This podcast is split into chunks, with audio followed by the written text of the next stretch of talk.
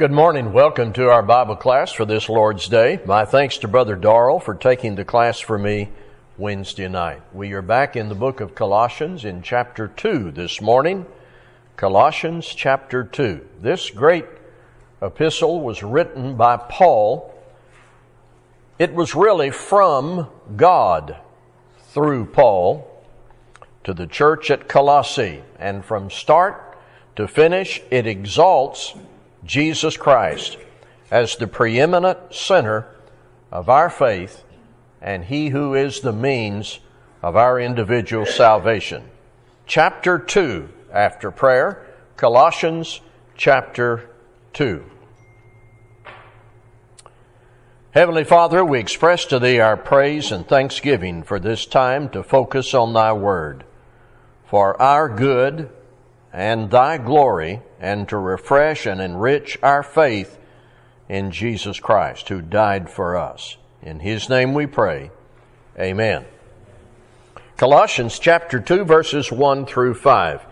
For I want you to know how great a struggle I have for you, and for those at Laodicea, and for all who have not seen me face to face, that their hearts may be encouraged, being knit together in love, to reach all the riches of full assurance of understanding and the knowledge of God's mystery, which is Christ, in whom are hidden all the treasures of wisdom and knowledge. I say this in order that no one may delude you with plausible arguments. For though I am absent in the body, yet I am with you in spirit, rejoicing to see your good order and the firmness of your faith in Christ. One distinct impression that I get right away, not only from this section in Colossians chapter 2, but from everything Paul wrote that we have a record of in the New Testament. Paul took his work and his writing seriously as a person to person's responsibility that he had before God. It wasn't just a job. You get up in some uncomfortable place, 8 o'clock on Monday morning, you finally work your way out of whatever bed you might have for that night and you scramble around to find your parchment and your stylus, and you say to yourself, Well, this is Monday morning. I could sleep in two more hours, but I've got to write this letter to the Colossians. And then you start writing and you stop every now and then. You're distracted and, and you go back and write a little bit more. It's my job. That wasn't Paul's attitude at all. That wasn't his attitude of, at, at all. He was deeply concerned about God's people. It was a great conflict or struggle for him to be absent and yet be aware that there were false teachers in Colossae doing their destructive work. It bothered him. He was troubled for those in Colossae and Laodicea. He was bothered about people who'd never seen him face to face and who may not have recognized his name and he didn't know their name, but he struggled for them, worried about them. If you have the NIV, I want you to know how much I'm struggling for you and those at Laodicea and for all who have not met me personally. This is the heart of the Apostle Paul, and it ought to be the heart of every child of God. You see in Paul here this noble anxiety. Can I use that phrase? This noble anxiety, this eagerness to help people and sound a warning that truth might prevail over error in Colossae and in Laodicea. That's the main idea of this section I've just read, and I hope all of us can see that clearly before we now get into the details. Paul is deeply concerned about brethren in Colossae and Laodicea who might be approached and deceived by false teachers. Now, what did he want for them? Verse 2 That their hearts may be encouraged, being knit together in love, to reach all the riches of full assurance of understanding and the knowledge of God's mystery, which is Christ. Let's consider verse 2 in the context here and in view of the danger of false teaching. That is a primary theme in the Colossian letter. And consider what he addresses here. When false teaching is not resisted, when it is allowed to have free passage among brethren, it begins to work among brethren. And as false doctrine does its work, you cannot have the good things listed in verse 2. Look at verse 2 and make a list there. Hearts encouraged, being knit together in love, attaining to all riches and the full assurance, the understanding, the mystery of God in Christ. False teaching is destructive of every single one of those blessings identified in those words and phrases in verse 2. So Paul wanted the brethren in Colossae and Laodicea to know the truth and be so committed to it that they would stand against any human religious intrusion into their faith and not be deceived by it so that they would be encouraged, knit together, attain spiritual riches, and enjoy full assurance of the understanding of the mystery of God in Christ. These are things Christians enjoy in Christ, identified there in verse 2. But if false teaching is allowed to pass and enter and come on through unchecked and unanswered, there is a loss of these things in verse 2. So, we put this together now. For I want you to know how great a struggle I have for you and for those at Laodicea and for all who have not seen me face to face, that their hearts may be encouraged, being knit together in love, to reach all the riches of full assurance of understanding and the knowledge of God's mystery, which is Christ. Paul wanted the brethren in Colossae to have all these blessings described in verse 2. He didn't want them to be deceived with plausible words. And so he wrote this letter to them, not because it was on his calendar Monday morning or because it was in his job description, but because he loved God and he loved God's people. He knew there was a threat. He knew teaching needed to be done.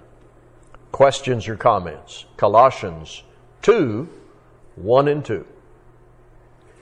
When we stand on the truth God has given us, and when we review this truth throughout our lives, cherish this truth, and live by this truth, we have the benefits described in verse 2. We are encouraged, we are knit together in love, we attain to the good, rich, nurtured faith that God provides through the Holy Spirit and the writings of the Testament the Spirit gave, and we have full assurance of understanding.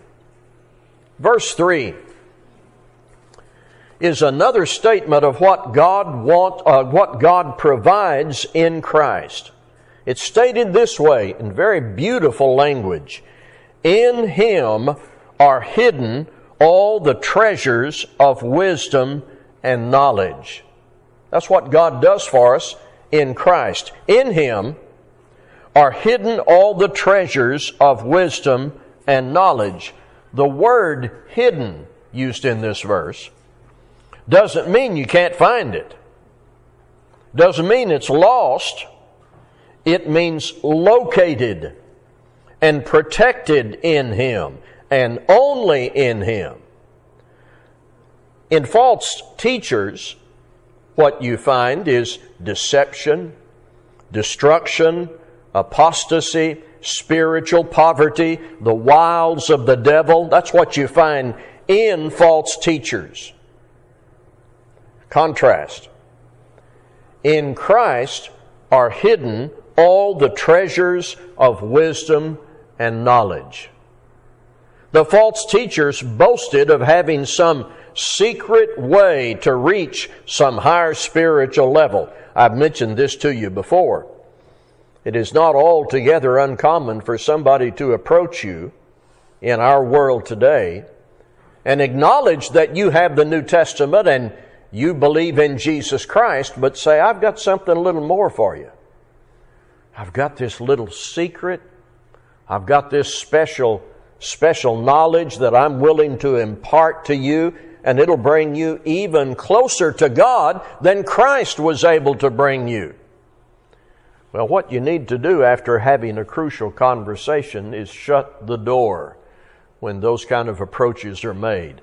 All the treasures of wisdom and knowledge, all, everything you need, everything I need in Christ. The false teachers boasted of having something supplemental, a secret way to reach some higher level of spiritual existence. They claimed to have wisdom that Christians needed to be better than Christ made them be. Paul expressed the truth about Christ in chapter 1, and now he points them to Christ, in whom are hidden all the treasures of wisdom of knowledge. All you need can be found in Christ. Everything you need to be right with God, to have the kind of life you ought to live, it can all be found in Christ. Later, we're going to come down to verse 9. We'll come down to verse 9. In him the whole fullness of deity dwells bodily. You are complete in him. So, no man, no group of men, no organization, no new system or creed can offer you anything that would ever supplement or add to what God provides in Christ because it's complete. So, in the development of my character, in my engagement with God in good works, and in my pursuit of good standing with God, in my preparation for death and judgment, my service to my family and to people, there is complete provision in Jesus Christ, in who He was and what He did and what He taught. No human supplement is necessary and is an intrusion in Christ are hidden all the treasures of wisdom and knowledge. As a member of His church, His body, I can continue in the faith and enjoy sufficiency and abundance and completeness of spiritual blessing. For I want you to know how great a struggle I have for you and for those at Laodicea and for all who have not seen me face to face, that their hearts may be encouraged, being knit together in love, to reach all the riches of full assurance of understanding and the knowledge of God's mystery, which is Christ, in whom are hidden all the treasures of wisdom and knowledge. Questions or comments? Why was Paul so concerned about all this, so worked up. What was this anxiety that Paul had about the people in Colossae? Verse 4. Now, this I say, lest anyone should deceive you with persuasive words. In the ESV, I say this in order that no one may delude you with plausible arguments. This is Paul's purpose. This is a statement of his noble anxiety. He doesn't want anyone to be deceived about what they have in Christ and what they need to hold on to. he doesn't want anyone to be deceived about any of that. There is this danger that we need to be serious about of being deceived by persuasive words. We're going to talk about what that means. One method used by the devil is to carefully put words together that sound so good. As soon as you hear those words, as they are framed and put together and delivered, it seems plausible. Well, that has to be true. There's such a ring to it. It just sounds so good the way those words have been put together. When the devil applied himself to the destruction of Adam and Eve, he didn't just say, Hey, go sin, forget God. He said, Have you seen this? Doesn't this look great? Want to taste? The devil has a way of putting words together and framing phrases and so forth to make it so attractive. The devil would be great at writing marketing narratives for ad companies today. That's what the devil does. That's one of his wiles. When the devil applied himself to the destruction of Jesus Christ, when the devil tempted Jesus Christ, he didn't say, Christ, just give it all up and uh, walk away from God. He used persuasive, carefully selected words, but he failed because Jesus had some other words. What words did Jesus have? Had God's words that had been written. That's exactly right. The devil uses persuasive words. The devil's operatives are wordsmiths. They can put words together that just sound so good but they're so wrong. Words may sound good, but what's missing may be truth. The words may sound good. They may be delivered very smoothly, but what's missing may be truth. Has this ever happened to you? You hear some religious teacher state his case, and it just sounds great. Before you ever try to verify it with scripture or anything, it just, the, the way he sounded the way those words were selected. You hear some religious teacher and it just sounds good. The words are put together so well. The arguments seem to be compelling. There is an attractiveness about it always. There may be great emotional impact in what he says and how he says it. And so you're listening to this teacher or preacher and your first impression is, well, this just sounds good. Then you open the Bible and what he says isn't here. It's persuasive. It was well worded. It was delivered in a fine way to get my attention, and it sounded attractive. But then I opened the book and it wasn't there. I got an even better idea. Just open the book every day and read the Bible, and you'll be able to detect when persuasive, deceptive words come your way. Now, I'm still going to recommend when you hear plausible arguments, you go to the Bible. But really, what we all need to be doing is reading our Bibles every day and filling our minds with God's truth so that when the counterfeit intrudes, we know it's a counterfeit. We know it right away. Now, there are warnings like this all through the New Testament. I'd like to mention a couple of them. I don't have time it appears, to uh, give you all these references, but I want to mention a couple of them. In Ephesians 4 and verse 14, listen please. Ephesians 4 and verse 14, so that you may no longer be children tossed to and fro by the waves and carried about by every wind of doctrine, by human cunning, by craftiness and deceitful schemes See, we have to be careful because the words may be put together in such a way that it just seems so attractive. Romans 16, 17, and 18. Romans 16, 17, and 18 will be good for us.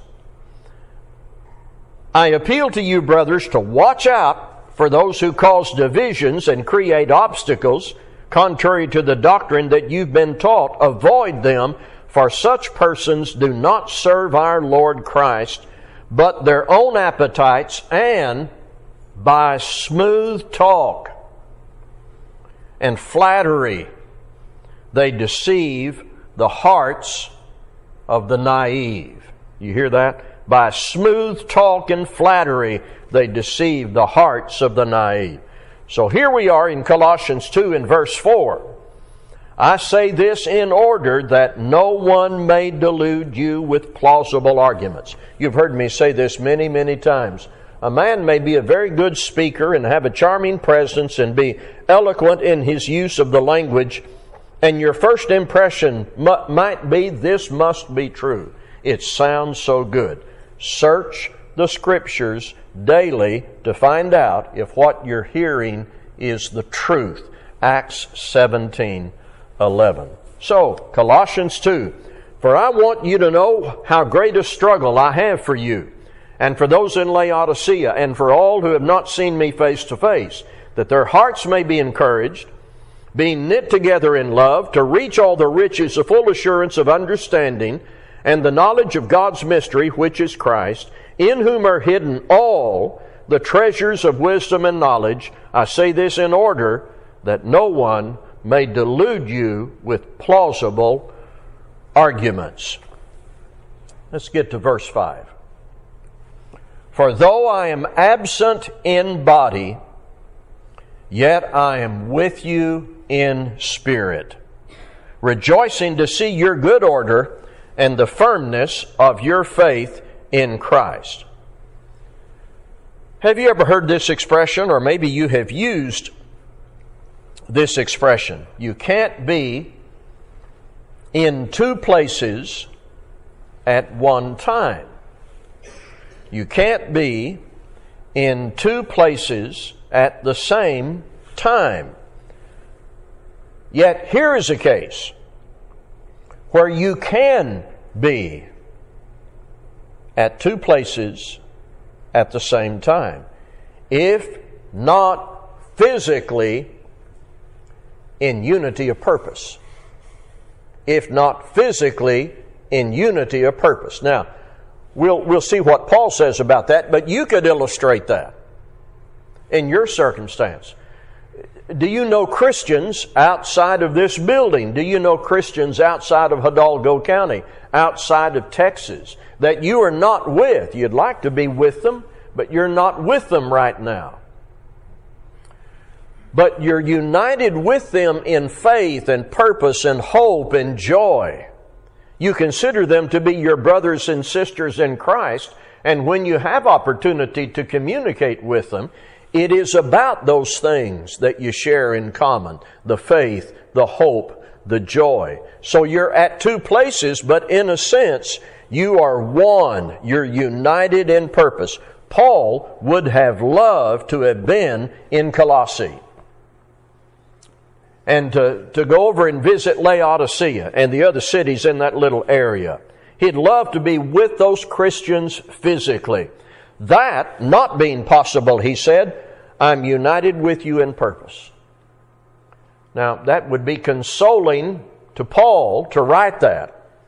Can't be there, but I'm not going to be uh, hounded by that because I know that I'm united with you in purpose. And then on the receiving end, for those in Colossae and Laodicea, it would be of great comfort to them to know that their teacher, the apostle of Christ, Paul, was thinking about them and wrote this letter and was concerned about their circumstance.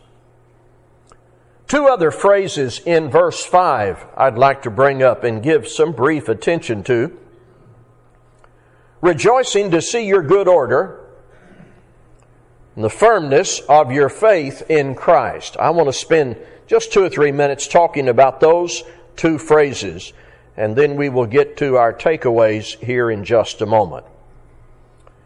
Their good order. In the New Testament, that word order is used a number of times, and when you look up the origin of that word, the background behind that word, it is a word that has a military connotation.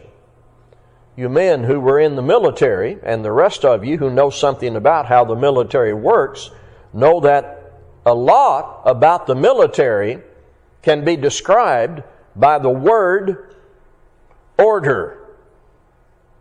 And then when you think about order, you think of discipline. And you think of care Those are the concepts that surround this word order, and your order ought to be good. It implies that through your submission to Jesus Christ in your life, there's good order and discipline. And then, secondary to that, it implies that if your life is in good order and discipline because you live under the captain's orders, and somebody else has a life that's in good order and discipline because they follow the orders of the same captain, you're going to be united. And in the local church, there's going to be good order. And that would make Paul happy. Paul wasn't happy that there were false teachers circulating in Laodicea and Colossae. He was, he was upset about that, and he was writing to give a response to that. But he's happy about the fact that within that church in Colossians, in Colossae, there is good order. They're living under the authority of the captain. Some people in religion today, I think, seem to have the idea that what we must do is reject all order and just be spontaneous. Some of you who travel know that the fact that you find a building and it says Church of Christ, says all the things you're looking for on the outside, and sometimes you go inside and it is the most disorderly, confusing thing you've ever seen. Spontaneous and and it's, just not not ordered well. It doesn't seem like they have it all together. The way we can have it all together and have good order is to follow the orders of the captain.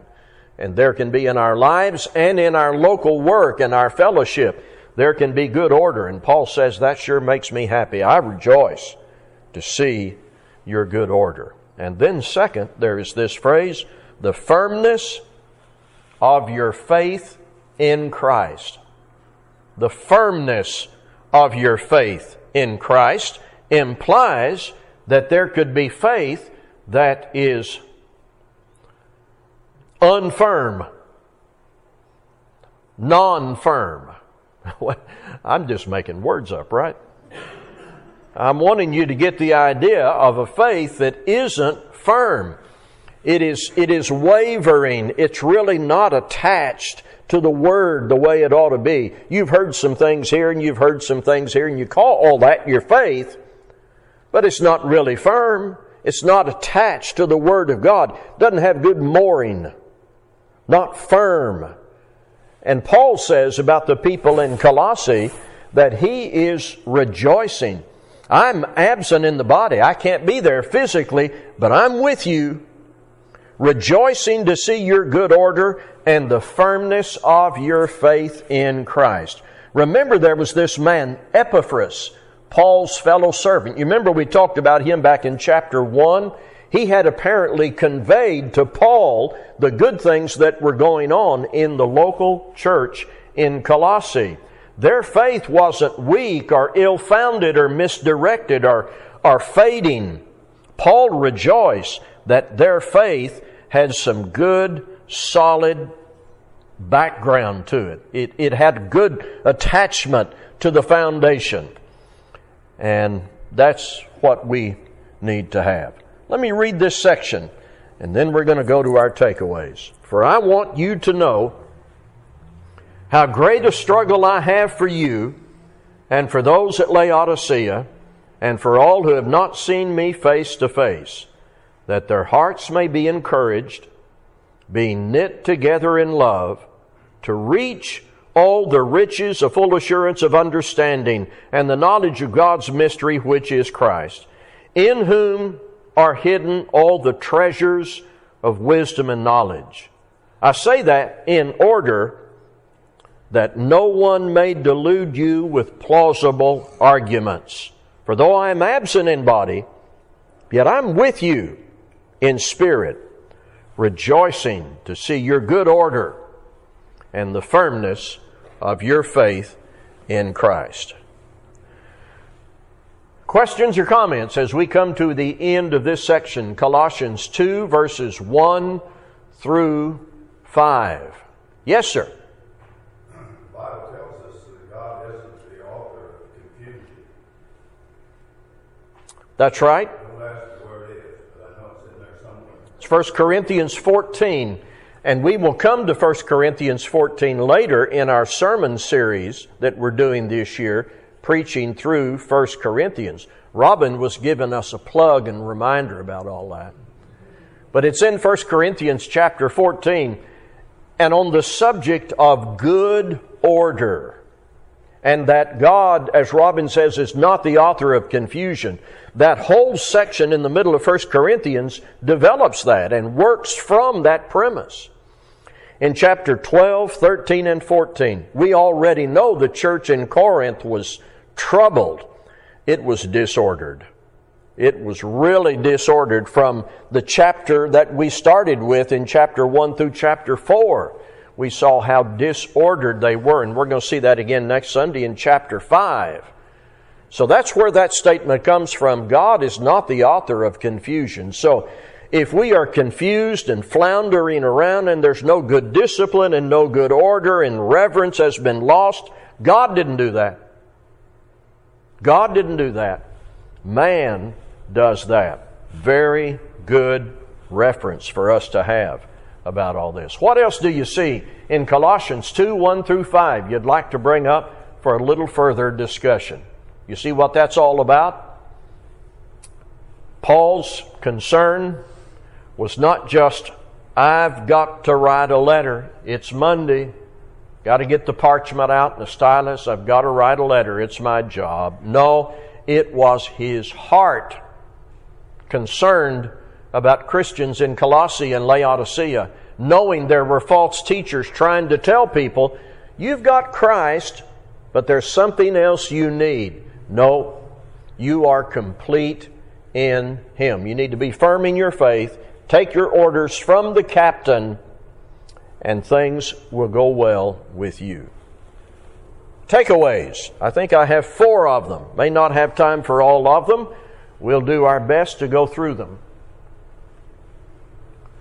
What we have when truth prevails is verse 2.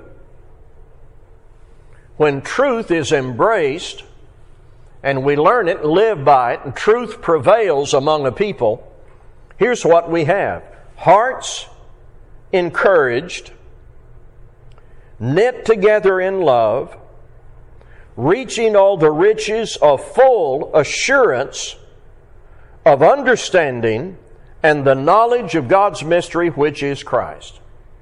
So if I want what Colossians 2, verse 2 describes, I need to get busy and load the truth into my head and cherish it and love it and speak it and pursue it and live by it. And as I live by truth and resist false teachers who say there's something else I need, as I live by truth, I have what verse 2 describes. Very important point. Number two, in Christ, I'm going to emphasize this again God provides all we need. I want to mention again what happens commonly in society. People will agree with you about your loyalty to Jesus Christ. And that may be part of why there is a charm and deception to the temptation that's about to follow. So, oh, I love Jesus too. I believe in Jesus Christ. It's good. I commend you for your loyalty to Jesus Christ. Then what comes next?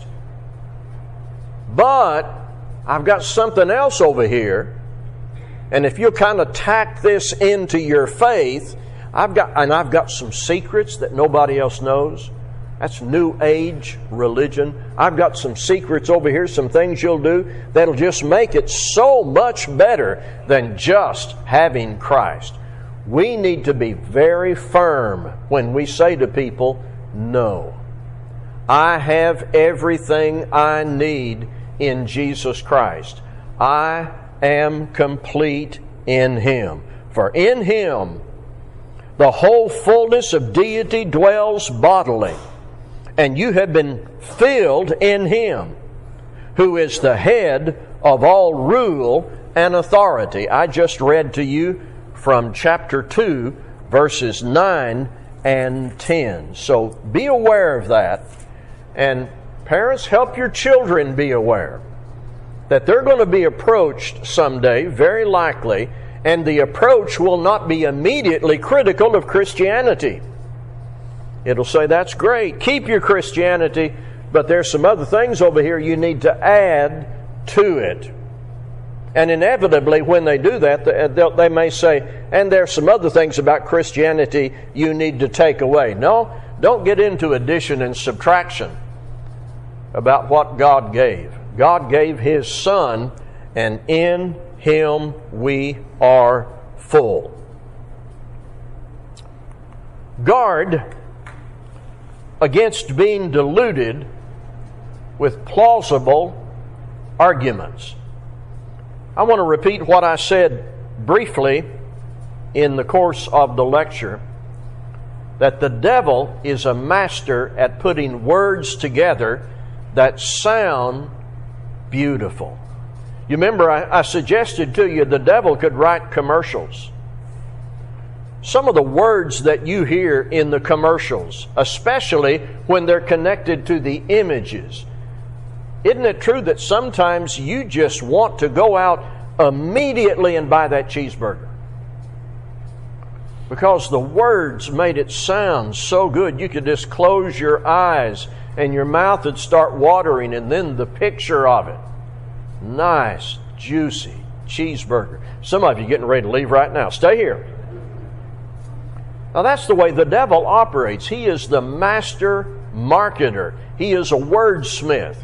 He can put words together that sound so good, you just think after you hear it, well, that's just got to be true. Paul is warning about that very thing. Guard against being deluded with plausible arguments. And I did make it to number four. And number four is something I brought up earlier. I'll just go back and mention it again. Firm up your faith and keep your order good. Firm up your faith and keep your order good. Specifically, how can I do that? Daily Bible reading. You knew I was going to say that. How can I firm up my faith and keep my good order under the captain with good discipline? You come here when we have Bible classes Sunday morning, Wednesday night. Five o'clock tonight, you can come get your faith firmed up more. All kinds of opportunities are provided by the local church, and all kinds of opportunities God hands to you every day where you can firm up your faith and you can have good order as you live your life under the authority of the captain. So,